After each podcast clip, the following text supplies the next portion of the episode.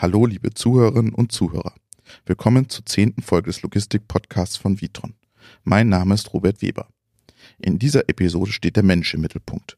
Franziska Müller vom Mikroverteilzentrum in Neuendorf erklärt, wie sie und ihr Unternehmen die Mitarbeiterinnen und Mitarbeiter fit für die Automatisierung machen und was sie sich von den Intralogistikanbietern wünscht. Nehmen Sie Wissen mit in Ihren Arbeitsalltag.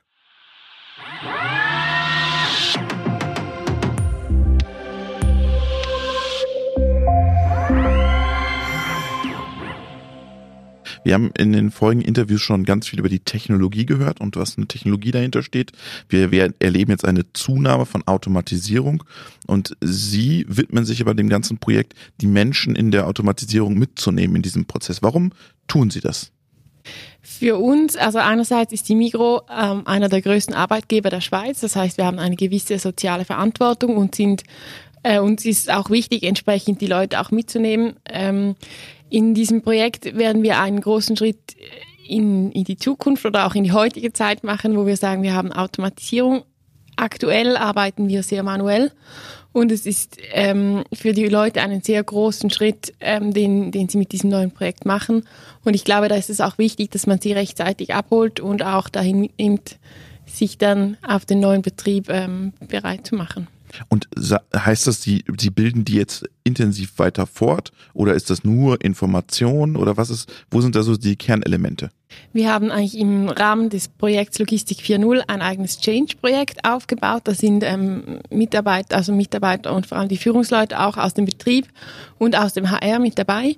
Und da geht es darum, dass wir einerseits die Mitarbeitenden informieren, dass wir sie weiterentwickeln und dann in einem dritten Schritt auch selektieren, damit wir sicherstellen können, dass wir die richtigen Leute auf den richtigen Jobs haben in Zukunft. Also gestartet hat das Ganze eigentlich bereits 2017 mit einer ersten allgemeinen Information. Das war in einem Rahmen, der eigentlich für das MVN eher unüblich war. Man hat alle Leute auf einmal zur selben Zeit in einen großen Raum eingeladen. Das gab es eigentlich vorher nicht, dass alle gleichzeitig die Arbeit niederlegen ähm, und sie in einem ersten Schritt informiert, dass dieses Projekt kommt. In der allerersten Information hat man auch ähm, ihnen gesagt, dass es keine Entlassungen geben wird. Dann in der zweiten Information dieses Jahr im Januar ging es darum, aufzuzeigen, welche Jobs es künftig geben wird.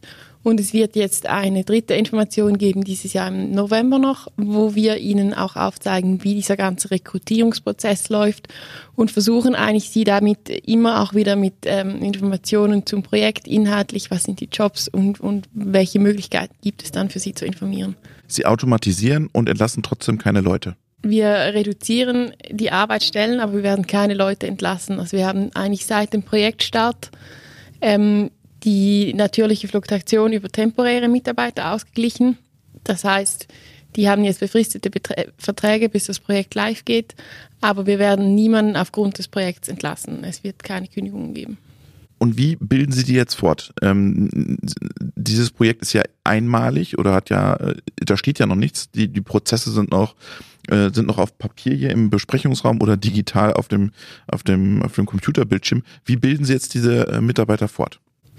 Wir haben einerseits ähm, Computerschulungen und Deutschschulen, also Deutschkurse, die wir anbieten, weil wir halt sehr viele Mitarbeitende haben, die heute in ihrer täglichen Arbeit überhaupt nichts mit Computer zu tun haben. Wir haben auch ähm, viele Menschen mit Migrationshintergrund, die bei uns arbeiten und die wir so einerseits für die Zukunft rüsten wollen, aber im Zweifelsfall auch arbeitsmarktfähig halten möchten, damit sie sich, falls ihnen das nicht gefällt in Zukunft bei uns, dass sie sich auch frei bewegen könnten. Das sind so die Hauptthemen. Wir haben äh, zusätzlich ein, ein Schulungskonzept, was wir jetzt gerade am Arbeiten sind, wo es darum geht, wie man dann Schritt für Schritt, also erstmal die Führungskräfte, dann Abteilungsleiter und so weiter, dass man bis zum Schluss auch zum Mitarbeiter die Leute dann auf das neue Projekt einstellen kann und da vorbereiten kann. Da, wenn es dann tatsächlich um die effektive Arbeit an der neuen Anlage geht, setzen wir eher auf, auf Learning by Doing, beziehungsweise dass man so eine Begleitung hat in den ersten Wochen auf der neuen Anlage. Was sind denn die neuen Aufgaben in der Anlage? Was sind das denn für Jobs, die da entstehen? Wir werden sehr viele Anlagenbediener haben. Das heißt, das sind die Menschen, die eigentlich die Anlage betreuen, gucken, dass es keine Störungen gibt, ähm, weil vielleicht ein Artikel nicht so aussieht, wie er aussehen sollte, weil irgendeine ein Stammdaten falsch sind oder so, die dann eigentlich einfach gesagt neben der Anlage stehen und sobald da ein Lichtrot aufblinkt, weil es nicht weitergeht, eingreifen und das wieder lösen können. Das ganze Instandhaltungsthema läuft ja auch über, über Sie. Das ist ja kein On-Site-Team hier von Vitron. Das läuft intern äh, von der Migro, genau, wir arbeiten nicht mit äh, Vitron On-Site Support zusammen. Das ist bei uns aber wieder eine eigene ähm, Organisation. Also wir haben eine Organisationseinheit, die macht ähm, Betrieb und äh, Technik und Instandhaltung. Und wir haben die Organisation Logistikbetrieb, die dann tatsächlich auch die Anlage am Laufen halten. Jetzt haben Sie gerade gesagt, Sie schulen diese Mitarbeiter dann auch in der, in der Technologie, in Bildschirmarbeiten sozusagen auch weiter. Wie wichtig ist da, dass die Bildschirm oder die Usability leicht erlernbar ist. Verändert sich das, dass die Bedienoberflächen einfacher gestaltet werden müssen, dass sich Leute schneller einarbeiten können? Also ich denke, für uns ist es schon sehr wichtig, dass die, die Bildoberflächen, die uns Vitron bietet, möglichst intuitiv zu bedienen sind und für die Leute auch einfach ähm, zu lesen und zu verstehen sind. Ich denke aber, so wie ich das Projekt bisher einschätze, haben wir da nicht so viel Einfluss. Also Vitron gibt uns ihren Standard und, und wir arbeiten dann damit und machen das Beste draus. Aber ich glaube, da ist auch bei Vitron, was ich so kenne, in den letzten Jahren einiges passiert. Das hört sich alles total positiv an, dass sich alle hier auf dieses Projekt freuen. Gibt es da auch Ängste äh, ob der Automatisierung? Ich glaube, es gibt äh, sehr viele Ängste. Ähm, wir versuchen die auch sehr ernst zu nehmen. Man muss dazu sagen, dass wir eigentlich ein, äh, erstens mal sind wir eher in einer ländlichen Region. Da gibt es nicht so viele andere Arbeitgeber für die, für die Menschen. Auf der anderen Seite sind wir, ich glaube, wir haben einen sehr hohen Loyalitätsfaktor und haben entsprechend auch viele Mitarbeiter, die schon seit Jahren bei uns tätig sind und vielleicht auch seit 20 Jahren dasselbe machen hier, seit 20 Jahren auf dem Gabelstapler sitzen und Paletten verschieben. Und diese Arbeitsstellen werden zu einem großen Teil wegfallen oder sich verändern. Und ich glaube, das, das ist selbstverständlich, dass das große Ängste auslöst.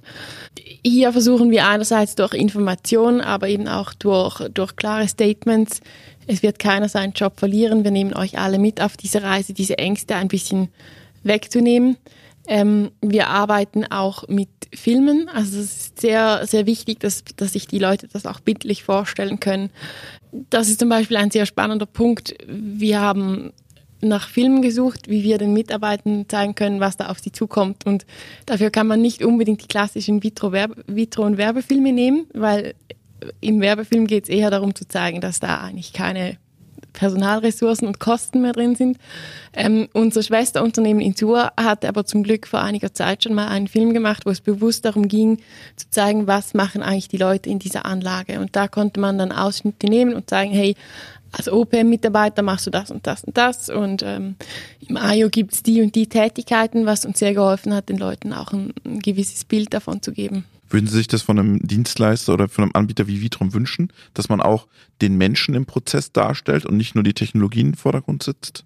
Ich glaube, es ist für uns im Change Management sicher sehr, sehr wichtig.